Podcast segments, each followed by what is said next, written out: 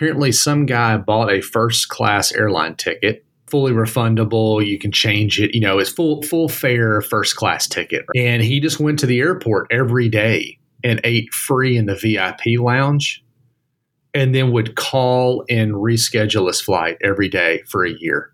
And then when somebody caught on and called him on it, he just canceled it and got his money back. I mean, work from home and eat for free from the, the lounge at the airport. That is brilliant because you want to sit in that comfort lounge. I mean, who needs WeWork? Welcome to Touchpoint, a podcast dedicated to discussions on digital marketing and patient engagement strategies for hospitals, health systems, and physician practices.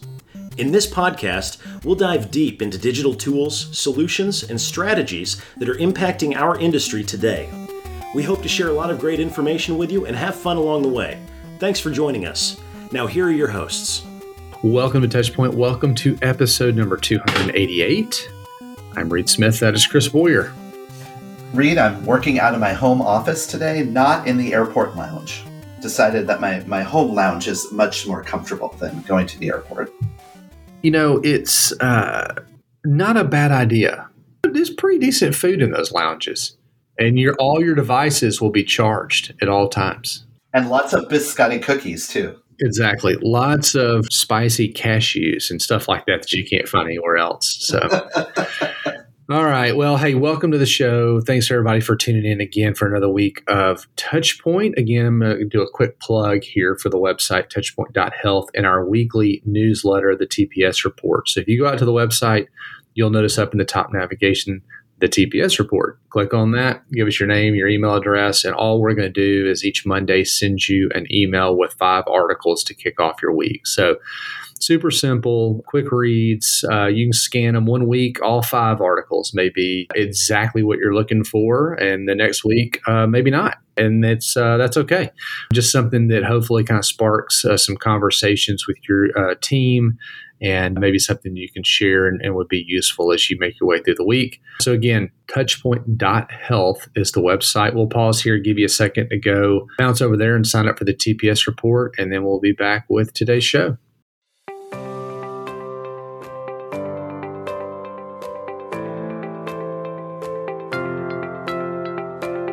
Chris, in today's digital age, your online reputation, as we all know, is crucial. With customers relying on online reviews, your first impression is also compared directly with your competitors. Sure is. And Reed, consider this 86% of patients today read online reviews, and 73% demand that that healthcare provider has a minimum four star rating. Demand. They demand it. Yeah, they do. Well, to stand out, choose reputation to help amplify your brand and to build trust. Be the provider of choice in your area, understand patient sentiment, get actionable insights, and even foster patient loyalty.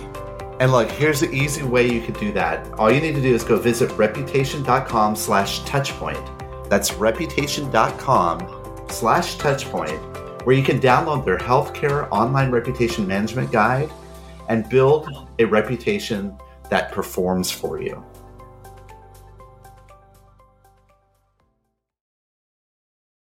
Today, Reed, we're going to talk a little bit about data security. Actually, we're going to talk a lot about data security because it's becoming more and more top of mind to us working in hospitals and health systems. And I almost see this as like sort of an extension of uh, some of the recent shows, almost like a sequel, if you will, to we did a recent show about Facebook pixels and the kind of the challenges with that. And we also talked a little bit about how we, we measure and digital transformation. Data is kind of the underlying current of conversation across all of this. It is. Matter of fact, I just got off a call with my team talking about data, data warehouses, payer data, you know, how we're proving ROI, where we're pulling information from, how we get stuff out of Epic you know, looking at volume trend, you know, so it doesn't really matter what the context is. Data continues to be something that people are starting to realize, you know, wow, we have a lot of that. We should probably maximize its value. Right. But also, layering on top of that is the fact that consumer perception of data collection is changing and we're becoming, becoming more and more sensitive around data security. Third party companies are starting to get involved, and even laws are being changed and enacted that are impacting all of this. So it's kind of an interesting world where the more data we have, the more we actually kind of look at it the more we also realize that we have to be very careful about how we're going to be managing it. So today we're going to get into some of the challenges and also opportunities of using healthcare data. Let's do it. First article on the agenda from econsultancy.com. It's a the shift to first party data. So again, this is a current article, 2022 article, but the the shift to first party data. We've talked a lot about this on the show here recently. Well, really over time, but especially here recently, talking about cookies and advertising and things like that. And they start out in here talking about the fact that the third party cookie has really been, you know, kind of how we have targeted our messages, you know, digital advertising specifically. But as we've mentioned, this is all going away. Yeah. We're going to think of different ways uh, to personalize people's experiences. But Google's forthcoming sunsetting of the technology, I mean, it's not happening next week, but still, uh, marketers will have to find that new way. But it's not only Google that's going this route. Uh, I think it's a trend in all kind of larger technologies. Think about Apple tightening up its privacy protections. We know that Facebook is doing that too. In fact, I just recently got some notifications about Facebook, Instagram, and WhatsApp and some of their changes. They're really, it's tightening. We're kind of reinforcing the need that we should stop relying so much on this third party data. And we as organizations need to start collecting this first party data.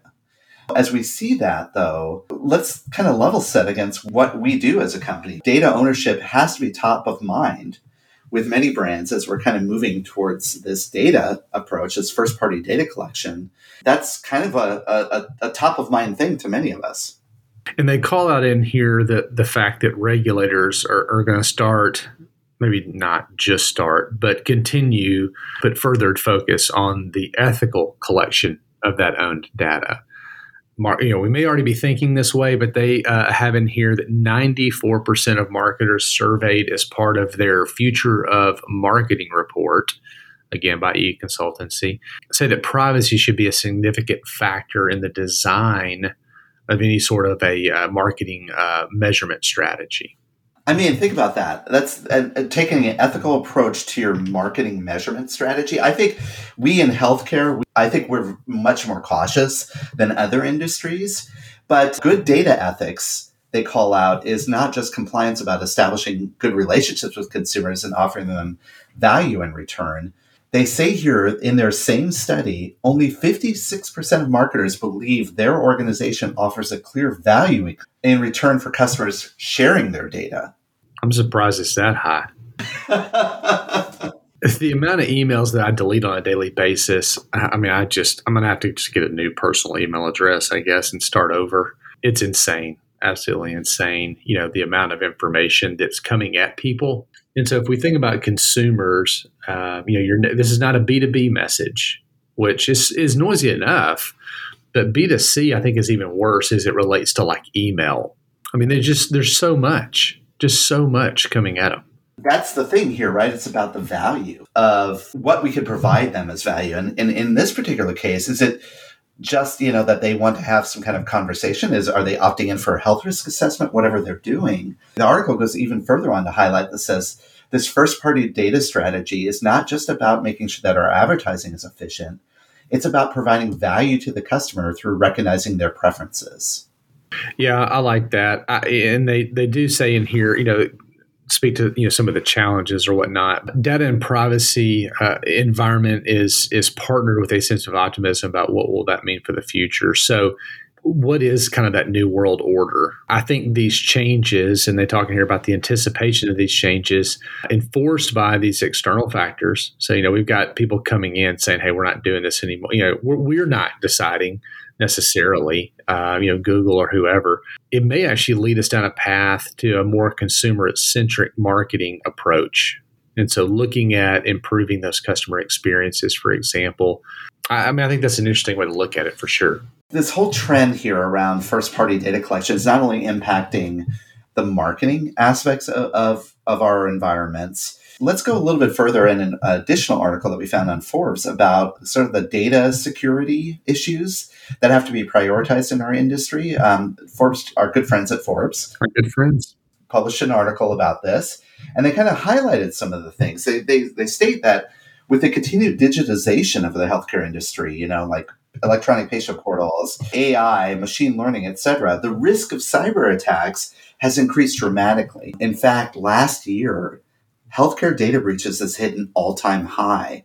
45 million individuals were affected by healthcare breaches in 2021 alone, which is up over uh, 10 million from 2020 and triple the 14 million individuals impacted in 2018. That's crazy to think about. It really is. And, you know, I've said all along, like, hey, we've got all this data, and, you know, the, more data you have in one place, the more valuable it becomes, you know, et cetera, et cetera. Well, uh, apparently that's true. Yeah, as we continue to digitize the industry, as they put it, I mean, anywhere there's value, people are going to go figure out. You know, this is always, I, I remember early on, people were like, oh, you know, uh, you just can't get a virus on a Mac, you know kind of a thing, right? I was like, well, it's because the market's not big enough. You, you'd much rather, you know, create spyware, malware, or whatever for PCs because they're, they're, you know, there's so many more of them. Now, I mean, there is some security there, and I don't want to take us off track. But again, yeah, that's kind of what we're talking about here. We've created this value. They're talking here about, you know, you know, in order to safeguard uh, the data systems, data security must uh, immediately become a strategic agenda item for our executives. So they say now more than ever, it's critical hospitals and healthcare systems have proper cybersecurity measures in place, you know, and know what to do, right? And so just like we have disaster drills and you know all that other kind of stuff that we do, what's the you know code pink and different you know we do all these drills right yeah yeah well this is this is a very similar thing and you see a lot of that right you know there's there's phishing attempts that are run you know internally and if you do it, well, then, you know, guess what? You've just signed up for training. So basically. Yeah, and they found that in the industry itself, Reed, based on a 2021 report by IBM. The healthcare industry has taken the biggest financial hit from data breaches with an average cost of $9.23 million per incident. That's like over $2 million more than what it was in 2020. And while it's impossible for us to be protected, this whole concept of adopting modern cybersecurity measures, it really will become important for us to improve the speed of detection, containment, and remediation because the last thing we need is that as sort of like an outlier on our bottom line here, particularly because we, we want to diverse, divest some of our funding towards better initiatives. And then that's where uh, they call in here, you know, considerations for third party organizations, for example. And this is why we have BAAs in place and stuff like that. But, you know, we need to make sure that all of our third parties that we, we engage with, you know, have all the same measures in place, right? And that is an entry point. It's another door or window, maybe, I guess, you know, into into our data and our systems. And lastly, the article kind of concludes with this interesting position, but they say we need to treat hospitals as information technology companies now. I, I get that though, but they say in the increasingly digital world, where all of these threats exist, hospitals and health systems have to take the proper steps to improve security and uh, both internally and externally.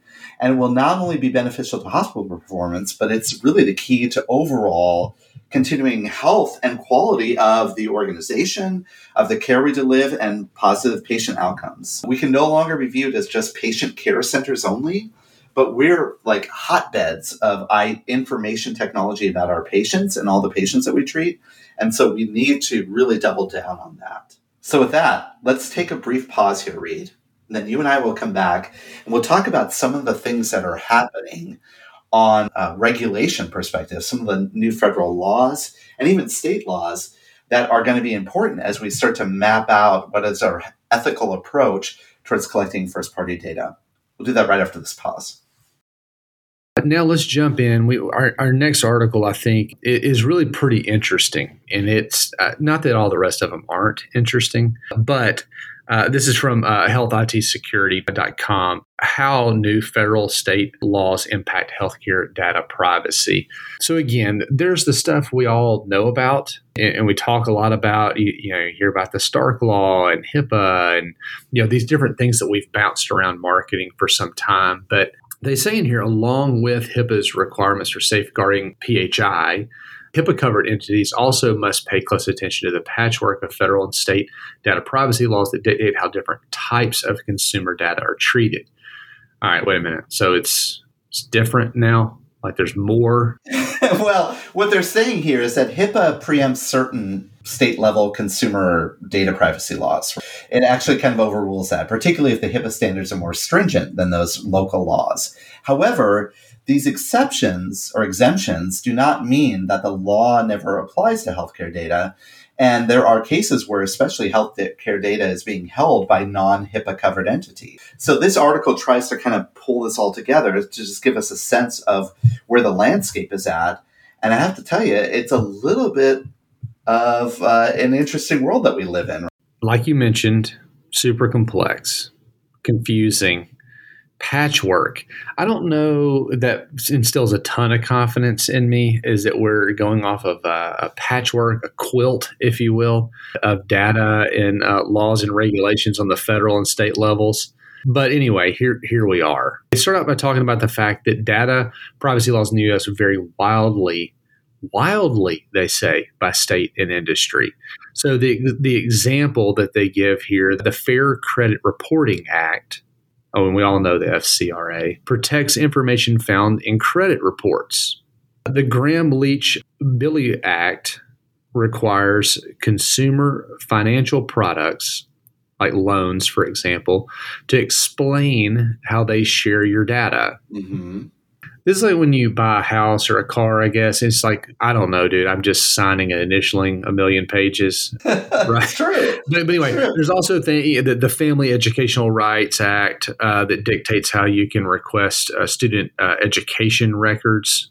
That's a patchwork, right? If you think about that. When it comes to HIPAA, HIPAA is there to safeguard protected health information held by covered entities and business associates. Organizations that fall under that purvey have the advantage of being held to a data privacy and security standard that's pretty pretty much higher than any other industry, they say. In some cases, compliance with HIPAA equates to compliance with other more general data privacy standards. But a person was quoted here, Ryan Blaney, who's the head of a global privacy and security group. He indicates that unlike many other types of organizations, healthcare organizations have a foundation of complying with HIPAA. They're entering into these BAAs with vendors to ensure that they're compliant. However, healthcare organizations still need to closely follow the various state privacy laws to ensure that they're able to supplement those policies, procedures, and practices by what's happening in that particular municipality, state, or what have you. So, this is really where it comes into this patchwork quilt. And the first part of the patchwork is this thing called the American Data Privacy and Protection Act. You want to talk about what that is, Reed? In early June, congressional leaders released a bipartisan draft bill called the aforementioned American Data Privacy and Protection Act.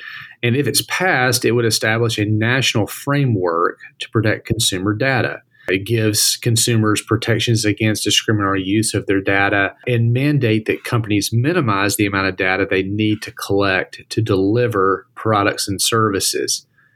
You catch that? It mandates that companies minimize the amount of data that they need to collect to deliver their products and services. And so, anyway, th- this act would largely preempt, they say, state privacy laws and takes notes uh, from the uh, the EU's General Data Protection, so GDPR, that we've heard a lot about. Yeah. So in this case, consumers can be allowed to opt out of targeted advertisements. And it would also add in some additional data privacy protections for people that are minors. It requires data brokers to register with the FTC and have a level of security, which is kind of, that's a lot like HIPAA, the way HIPAA is written. And it goes into a lot of different things. Here's one call out about a sensitive data type any information that describes or reveals the past, present, or future physical health, mental health, disability, diagnosis, or healthcare treatment of an individual. This changes the internet entirely. Like functionally how the internet works. I wonder what the what the install time of this is. I mean, it's not like you can just flip a switch, but still, I think it's fascinating to think about that we just do a big giant quilt, uh, if you will, it talks about past, present, and future. Well, how do you know what the future is? well, and moreover, it's different for hospital systems as opposed to like Fitbit apps and Apple Watches because they have different rules. They say here that tech companies that collect real time physical health data from mobile apps and wearable fitness trackers would be subject to ADPPA, but HIPAA covered, covered entities like hospitals would not be covered. So where does remote patient monitoring come in? You, know, you get like a third party group with a patch, a sticker, if you will. I mean, I guess it's got to be under the HIPAA or the BAA covered entity, so it's it's not part of this. Well, it depends, I guess, where they are in the spectrum. There's going to be a gray area in between for people that are kind of consumer but yet HIPAA protected. But let's add another level of complexity, or let's add a few more patches to the quilt here, Reed. There are state level data privacy laws that are confusing too. Obviously, this uh, American Data Privacy Protection Act is really trying to focus and standardizing across the system. But there are currently five states that have enacted their own comprehensive data privacy law Connecticut, California, Virginia, Utah, and Colorado. And guess what? Numerous other states have data privacy standards in the works as well. They vary in scope and content depending on the state. Some of them could be focusing, they give an example here. Some states' comprehensive data security bills include protections for genetic data and provisions regarding breach notification. So if you go to like a 23andMe or, or you know, collecting DNA at a much broader level, some states cover that, other states do not. This is where it gets really interesting. And that's the patchwork here, Reed, is that because of the way bills are created at a state and also at a, at a national level, there's so many different considerations that go into effect. There's always these changes that go up all the way up to before the bill is signed into law. I'm going to need a matrix that explains all this. Uh, I feel like also on there is, you know, is there a state level income tax? You know, is also kind of on the matrix somewhere. This is insanity. I mean, it's not. I mean, I understand what we're doing here, but it's just like, good gracious. I mean, it, it it's going to be very problematic, or not problematic. Well, problematic, I guess, but like my organization, like we have hospitals in a multitude of states. You know, you may even, depending on your organization, it may vary based on you know where you're, you know, what type of camp. You can't just run one campaign across the whole company, so to speak. That's right, and it gets even more complex, Reed, as you go into as we start to allow more states to create their own healthcare related regulations. This is my safe way of tiptoeing around, you know, the Roe v. Wade decision that was made because now we're getting into security and data privacy of individuals, and they're going to be vastly different by state over state. And that's going to cause a, just a big challenge here.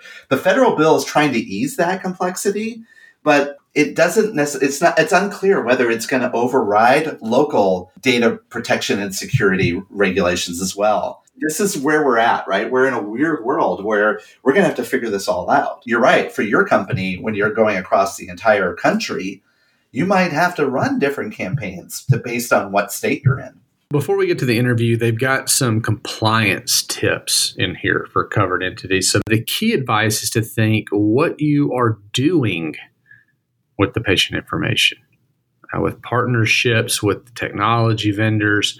Uh, if you're scrutinized by a regulator, would you be comfortable with what you're doing? Moreover, would you be able to support everything you're doing from a regulatory perspective? As you're complying with HIPAA, are you also complying with the state level and FTC level regulations? And will your practice be able to hold up to scrutiny against those regulators? Oh boy. Oh boy sounds a little daunting to me. Covered entities should hold themselves to high privacy security standards, and I would say probably most of us do. And they talk in here about that, you know, that's what HIPAA, you know, creates in a lot of cases. With HIPAA compliance lockdown, covered entities can continue to improve their security posture and safeguards in compliance with those state and, and federal level laws the big takeaway here is that well th- these are challenges right that we have to fall that we have to look at and there are going to be some gray areas So what we have to do is we have to balance the right amount of innovation, which we we really need desperately to do. How do we use this data to gather us insightful information so that we can respond to our consumers and patients' needs? But how do we do that in a way where we're still compliant with the laws? And I think that's the main takeaway of not only this article that we looked at, but our general conversation today, right, Reed? Yeah, absolutely. Which kind of leads us to the interview that I had with Jeremy Rogers. Jeremy and I have known each other for many years. He's with IU Health. We sat down late recently. and We discussed how he's taking an approach to a first party data strategy. He's had a head start, by the way, which is kind of interesting, and where that's taking him in order to help support not only his marketing efforts, but his digital front door efforts, all the things that we've kind of all talked about, you know, over these last couple of episodes. So it's an interesting interview. We'll do that right after this break, and then Reed and I will be back to close out the show.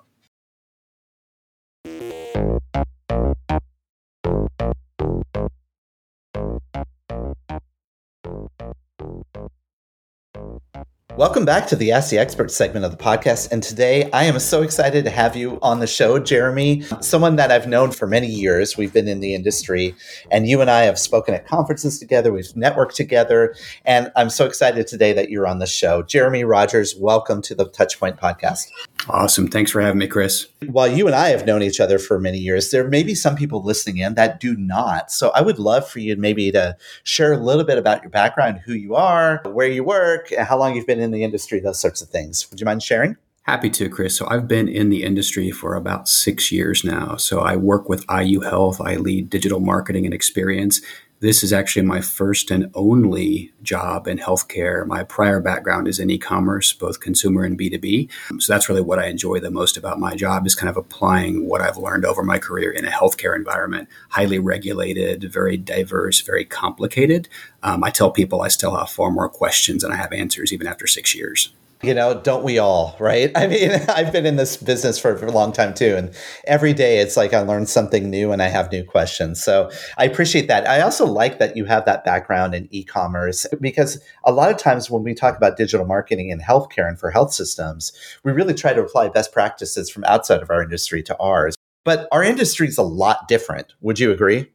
I would totally agree, Chris. I think a lot of what I do is you know try to put the customer at the center of what we do. Um, you know, looking back at some things I inherited, that has not always been the case. I mean, I think the approach, the strategies have not historically been centered on the customer or the patient, depending on what what word you use. And, and that's where uh, you know coming up in my career, everything we did was very very laser focused on customer um, so that that still to this day is sort of the watchword of what we do when we make decisions I love that. I love that about you. Well, today we're going to be talking about something that is kind of related to a, a, number of topics that we've been discussing here on the podcast because the role of digital marketing in healthcare is changing dramatically with the times. And, and it's not only because of the pandemic and other things like that, there's a lot of also concerns around security and how, what do we do with data, et cetera. So um, when you and I were kind of banding about topics to, to, discuss. You you mentioned you would like to talk about first party search. Before we get started with talking about it, I think it always helps to level set our audience with what do you mean? What do we mean by when we say first party search? Yeah, no, it's a good question, Chris. Um, and, and, words do matter. I totally agree. So I think when we talk about first party search, it's more than just things like on site search. It's really how we're leveraging first party data assets to influence and deliver experiences for our customers. People talk about on-site search, they look at that, they look talk about SEO, but really if you boil it down, it's how you're leveraging your data to power those experiences. And if you look across, you know, health systems experiences that are digital, data really fuels almost every single one of those, whether it's on property or off, um, whether it's you know provider focused, location focused, service focused. I, I think for years, many folks in our roles have tried to do the holy trinity of how to really combine those facets, those assets, in a way that um, delivers insights and moments that matter for customers. That's kind of what we talk about when we use the term first party search. It, it, can be things like local search, it can be voice search, it can be on site search, it can be degrees of recommendation engines, it can be things like personalization, it touches all of those different aspects of what we deliver. I like that definition, but it also kind of sets up a lot of questions for me. So, I mean, if you think about what you're saying here, there's a lot of different data sets that comprise this concept of first party search. Uh, you mentioned like local search or voice search, and then site search and other things like that.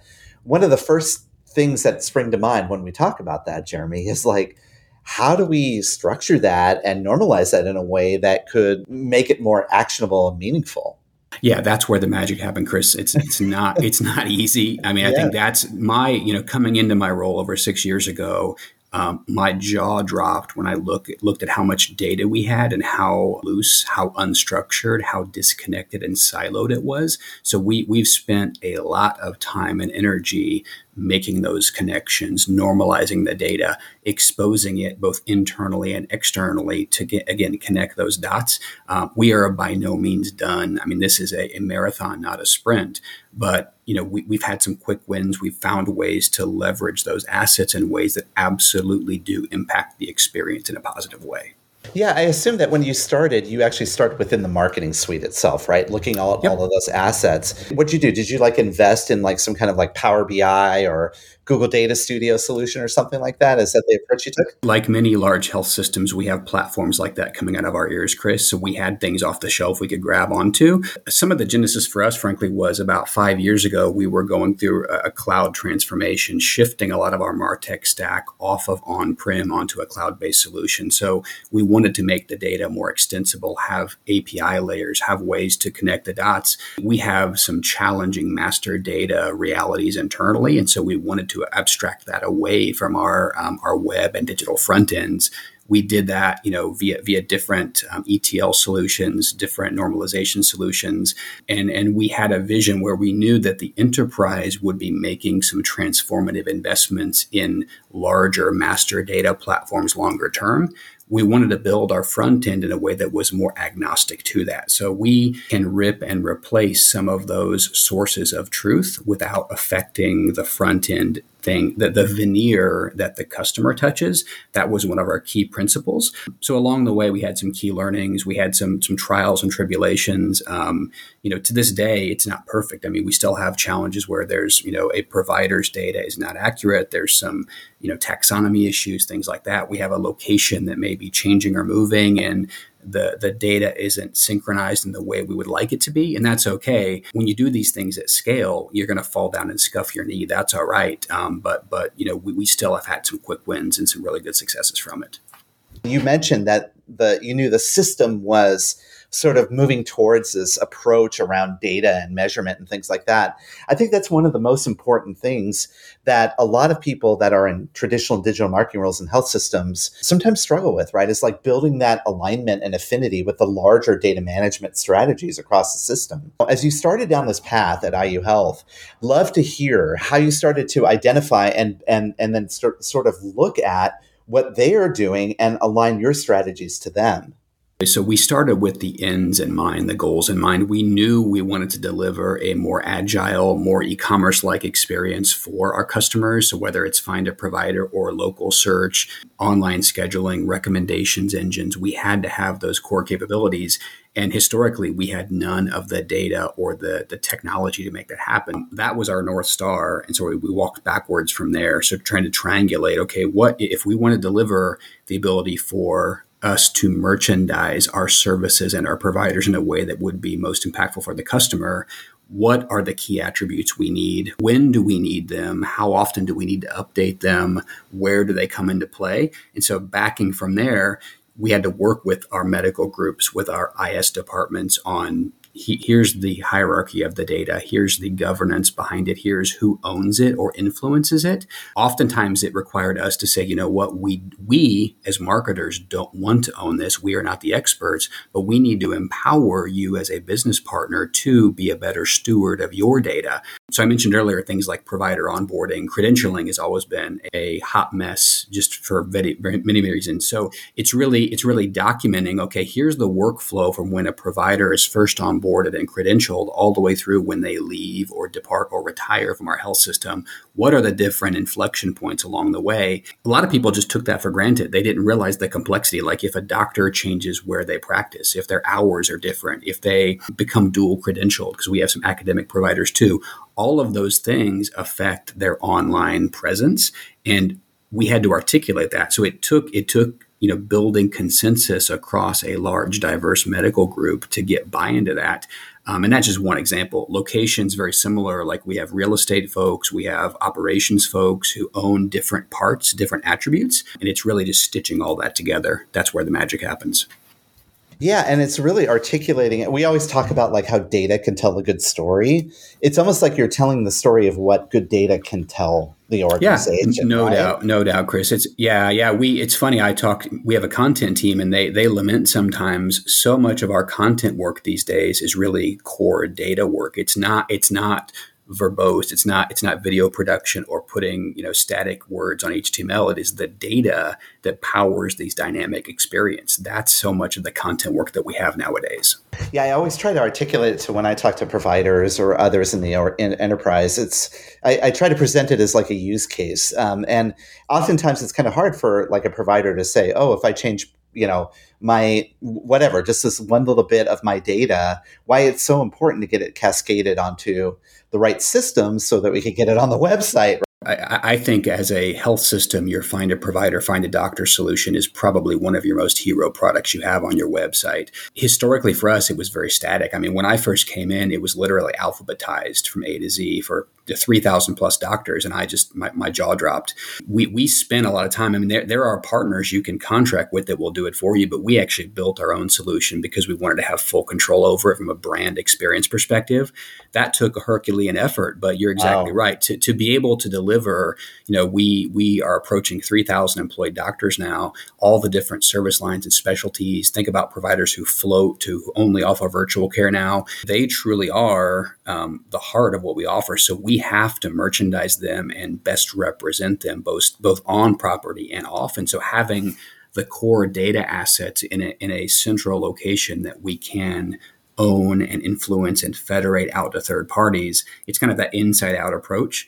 That's at the core of everything we're talking about today. You know, and when you think about that, then suddenly your data becomes much more meaningful. And when I say your data, I'm talking about the organization's data because I, I, duly noted what you said earlier, right? That marketing communications often is the user of the data and can can provide uh, good insights on how that data is being searched and consumed by consumers. Mm-hmm, but mm-hmm. we're not really the owners of the data. Yep. But I mean, that can start to um, uncover a lot of other use cases too, right? It absolutely can. I mean, we we've had key learnings. I mean, even during the pandemic, when, when we were spinning things up and down, even nowadays with provider shortages, where historically people did think about like hours of operations and access components and how critical it is that we can update those things in real time. So if we have an urgent care clinic, for example, that may have limited hours or they're going on temporary closure because of lack of staff, we have to make sure we have an easy button they can push to close their clinic down, to turn off our third party listings, to update their location on our websites to show as closed, to turn off things like online scheduling or save a spot in line. I'm surprised you said it was only what like 5 years that took yeah. you to build this, right? That to me is like astounding because I know what a herculean effort that could potentially be at an organization. But now you're in a place where a lot of that data is sort of standardized and you have now the ability to use that data. One of the things I want to get into is how you use that for personalization because I know a lot of organizations want to go into the personalization world, but they start to realize that, you know, they may not be set up. How did your standardizing of your data, how did this first party search approach help to start to inform and empower your personalization strategies? Yeah, definitely very connected. And we were fortunate back about five years ago when we were embarking on that web rebuild, we had decided that personalization was going to be one of the other core principles. So we knew going in, having a personalization engine that could tap into this first party data was going to be a critical success factor. Um, so we, we chose the technology, we chose an approach for that. Um, we started small. So Um, I've spoken at conferences about this as well, but I think you know personalization means a lot of different things to different people. You don't have to go from zero to hundred right away. You can do small things like you know location based personalization or campaign based personalization.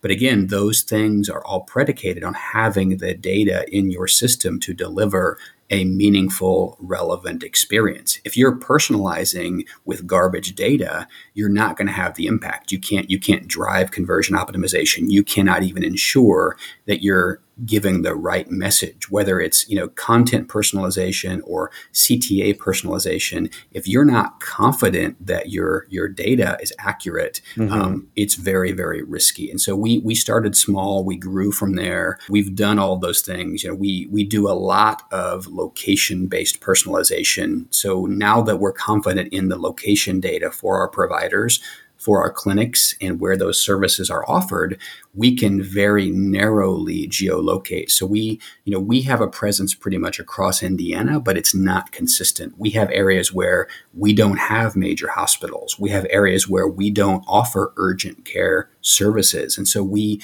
we personalize that based upon um, the, the user's location and, to, to the nth degree. It, it's not just things like homepage static personalization, it's all the way through. We, we use a, a recommendation engine. So if we're recommending a nearby provider or a nearby service, it mm-hmm. may be informed by the user's navigation path through the website. It would leverage their search behavior, you know, um, using NLP and other ML, you know, solutions will leverage the, the search behavior to actually drive affect affect search results affect the recommendation engine all of those things. And then it also ties into our, our multivariate testing. So we do a ton of a b testing across our web presence too. All different things you know creative personalization and a b testing the content testing too. Again, it's all so tightly coupled together. You really can't do one without the other. It's just the reality. Every so often, the like a new shiny bauble comes through and says, "Hey, look, we, we need to do chatbots on our website," or "Hey, we want to do you know personalization or whatever it might be." But you know, at the at the root of it, you have to have a very strong data layer in order to make those things happen. And that's not where people first, you know, go to. They they want they want that expression. They look at the the chatbot or whatever. Um, have you faced that like in your organization too? And yeah, to, yeah, yeah. To- totally. And, and I I um, I don't drink the Kool Aid on chatbot as much as some people do, but I think we've all we've all had bad chatbot experiences where you ask a question, it simply is not prepared to answer. If you don't have a fallback approach there, it, it really is a, it's not a an appropriate brand experience. And so we've we've really we, we do have chatbots. Don't get me wrong. We have great partners there. We have really backed off how we use them because we the technology is great, but we don't have the data and the experiences to, to do things in a proper brand voice and deliver the experiences our customers deserve. So that's that's my perspective there. But you're exactly right. The data the data is not the sexy part. People want the bells and whistles. Um, so we we tend to focus less on the technology or the functionality, even more about what are we trying to deliver. So when when speaking with our stakeholders internally, whether they're providers or IT folks or other business leaders, what is the business goal we're trying to help contribute to and then we can we can make recommendations we can be consultative experts to say hey did you know we can do things like this to help connect a campaign with a clinical outcome or help an area where there may be an access need or an abundance of access that we can drive more volume in. That's what people connect with is how you can leverage these cool capabilities to, to affect a business or a clinical outcome. Yeah, that really is. I mean, I could see that. I again, I think about it from a systems perspective, and I can see how that works. And sometimes it's a little bit challenging to illustrate that, right, to our, our business partners that we're trying to create these experiences. But you know, I for years now, Jeremy, you know me, I've been talking about ROI of, of what we do, and really, what what you're doing is you're really helping to create a better experience with, with the data, which ultimately is the end all ROI for the organization. Because you know, not all marketing drives the bottom line, right? We, we really are driving experience. Yeah, we we talk a lot about hard dollars and soft dollars when it comes to ROI, Chris. And I think our approach has been we we fund a lot of these things centrally. We we build kind of a field of dreams where if we build it, they will come. But then we also look for a gain share. So if we have business partners, whether it's a service line or or a clinical location th- there there are ways they can chip in in terms of paying for certain parts of the experiences, whether it is a campaign specific cost or a, a you know a capacity based cost. That's been our, our real our focus has been have a model that we can have the core foundational capabilities, and then we get buy in from our business partners to to implement for specific areas. Yeah, that's really good. Okay, so I before we close this conversation, I do have to talk about the fact that a lot of organizations are kind of looking now at Google Analytics and kind of the conversion to GA4. How are you looking at this sort of this whole concept of we have moving uh, our analytics platforms? I'm are you a Google Analytics user? We are indeed, just like yeah. most of you are too. Absolutely. Yeah. So what are you what are you doing to prep for that? Yeah, great question. So we've we've already got GA4 tagged across the board. So we're preparing. You know, you get that that year cut over basically. If you want to have 12 months worth of data, you've already had to do that as of last month, I believe. So we're well prepared for that. Um, we've been looking at this for a while though, because you know the, the the privacy piece you mentioned has been so critical. We have not rolled out what I would call a true CDP consumer data platform. I'm not sure if we have the the financial wherewithal to do that just yet, but there are ways you can kind of back into it a little bit or, or take a stepwise approach. Um, GA4 is a big win in terms of privacy and not being IP focused anymore. That's a must have. So I think anybody who's got their head in the sand over that, they're fooling themselves. It's, it's inevitable, regardless of whether you're based in California or not. Some of these privacy restrictions are going to be, they're going to, the wave will crash all, over all of us inevitably. That's going to happen. So we're, we're, we're operating under that mindset. We're always very careful. I mean, especially recently, some of the, the metapixel stuff and things like that, um, that that's got all of us on edge, obviously. So we've, we've been well positioned for that.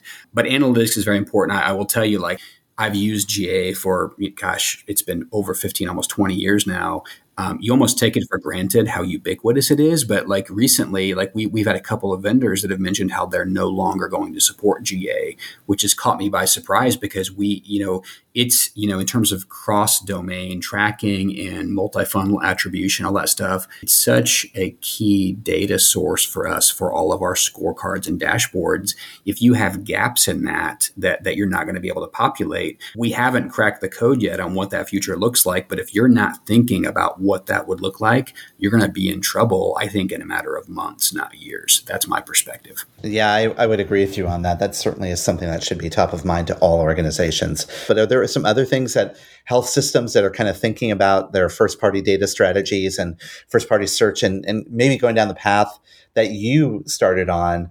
What are some things that they should keep in mind or or pitfalls they should avoid? Yeah, so I think all of us are in different spots. Some of us maybe are, are uneven in terms of where we have investments versus not investments. What I would say is don't don't try to boil the ocean. I mean, if you try to do all of this in a matter of months, you, you won't be able to afford it. You'll have burnout. You we, none of us have sufficient resources to tackle all that right away. I would say if you can, if, if you're doing a web rebuild like we were, put it at the heart of what you're trying to deliver and, and then you can you can begin aligning in that direction over time. Fail fast you know don't don't be afraid to you know focus on one of the pieces before the other. Um, you know for example like we, we still have big location problems because we have not as a health system we have not invested in location data management capabilities that we need to. So we've had to disintermediate some of those challenges because of it. So we're not perfect there. But if you go in with that mindset that you're not going to be perfect, you are going to have ugly data. You're going to have gaps in what you're trying to do. Build in that resiliency, hardwire it into your approach, and and you'll you'll you'll find improvements and just keep iterating. You're, we're not we're not building a statue here. We have to continue to iterate over and over again. That's my key takeaway. I like that build in resiliency into your data strategy. That's really good, Jeremy. Wow, this is a cool conversation. I really enjoyed it. Jeremy, I know people listening in, they may want to connect with you online. What are some ways they can find you? Yeah, um, I'm all over LinkedIn, so please connect with me there. Just search Jeremy Rogers IU Health. I'll be happy to accept invites there. And then on Twitter, um, I, am more of a, a, a, lurker than active, but I, I, will I will DM you. I will respond to you. So it's Jer- at Jeremy M Rogers. Um, happy to connect with folks there too. Well, we'll put links to that in the show notes. I really encourage people listening in that don't know Jeremy and are going down this path. This is definitely reach out to him. He's a super smart guy, and um, you know, Jeremy. I, I wouldn't forward- go that far, Chris. Well, come on. I'm, I'm, about a mile wide and an inch deep. I tell you. well, you are uh, for the for the sake of this podcast, you are an expert for for the last 25 minutes. So there we got that. You are far too kind, my friend. well, Jeremy, thank you so much for your time today. I really appreciate it. And we have to have you back on pretty soon. My pleasure, Chris. Thanks so much for having me.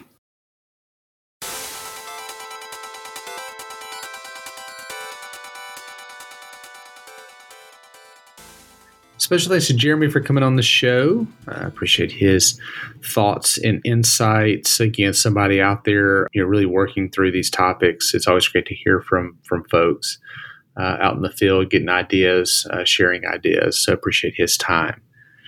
All right, another quick plug touchpoint.health is the website. Sign up for the TPS report. We'd love to hear from you. Rate, review, subscribe, all that kind of fun stuff. Look forward to uh, to having these conversations in person soon. So sign up for the TPS report. You'll also see when some upcoming conferences and opportunities to connect in person might be. All right, uh, Chris, what do you have for a recommendation today?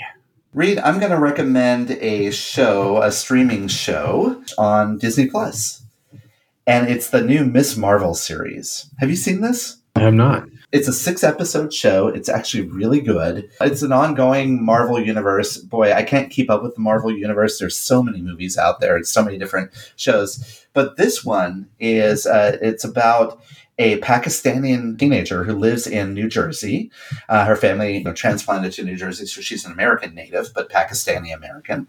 And how she inherits a bracelet that actually brings out uh, her superpowers, so to speak. It was a six-part series, and I'm going to tell you what I love about the show. i am a big fan of you know Marvel and other shows like that. Something set it apart from everything else. The first of all it really leaned in on understanding and helping us understand the Pakistani and American culture and the way they live. And it actually went back to the Pakistani roots of, you know, way back when they separated from India, which was a, kind of a, a great little history lesson. The other part of it is, though, it was just filmed really cool and beautiful. It was kind of a, uh, the cinematography was really, really interesting. The designs were really great, heavily accenting on artistry and, and adopting that comic book kind of concept behind this. And just overall, a very enjoyable show. I would say it's very appropriate for teenagers to watch. If you uh, are nice. into superhero movies and you don't mind, you know, six hours, it's really six part series. They're not quite an hour. I would definitely recommend it. The new Miss Marvel series on Disney Plus. That's my recommendation. Very nice. Very, very nice. I'm actually also going to recommend a uh, streaming series. It's new, came out July the 1st. Uh, it's called The Terminal List.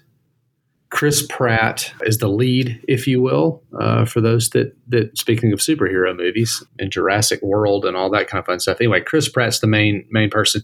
This is on Prime. It's a Prime uh, original, I guess, or, or whatever they call them uh, but called The Terminal List. And it's actually based off of a series of books, New York uh, best uh, selling books, uh, written by Seal. It's actually a series of books. A guy named Jack Carr wrote. Uh, so this first season, I believe, is my understanding, is based off of uh, five books or so.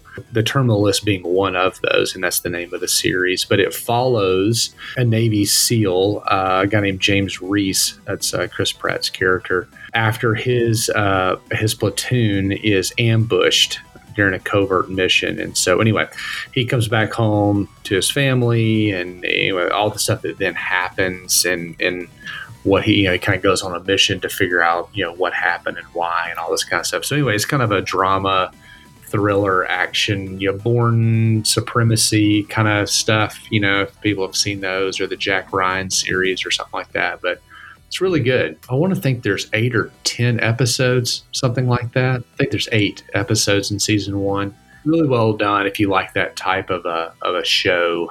Yeah, I'll have to check that out. I wasn't aware of that. So cool.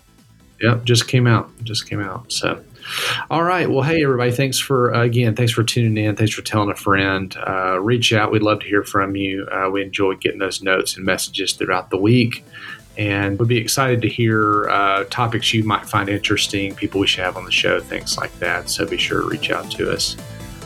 And like we say every week, that's Chris Boyer. I'm Reed Smith, and we'll see you next time. This has been a Touchpoint Media production. To learn more about this show and others like it, please visit us online at touchpoint.health.